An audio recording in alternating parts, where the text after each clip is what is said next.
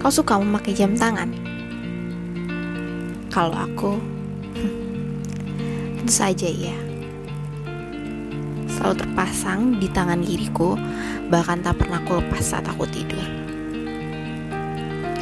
Seringkali aku terbangun dini hari dan selalu memastikan pukul berapa saat itu.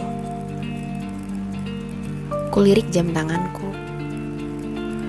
Seringkali aku takut terlambat untuk bepergian saat aku ada janji untuk bertemu. Dan aku selalu memastikan pukul berapa aku dapat sampai lebih awal sebagai estimasi. Kulirik jam tanganku. Seringkali aku menantikan hal yang menyenangkan yang sudah dijadwalkan sebagaimana mestinya untuk terjadi. Kulirik jam tanganku. Sesering itu. Iya.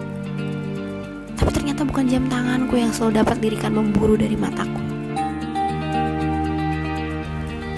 tapi waktu. Dan sejauh ini, memang ini yang sering kali kulakukan.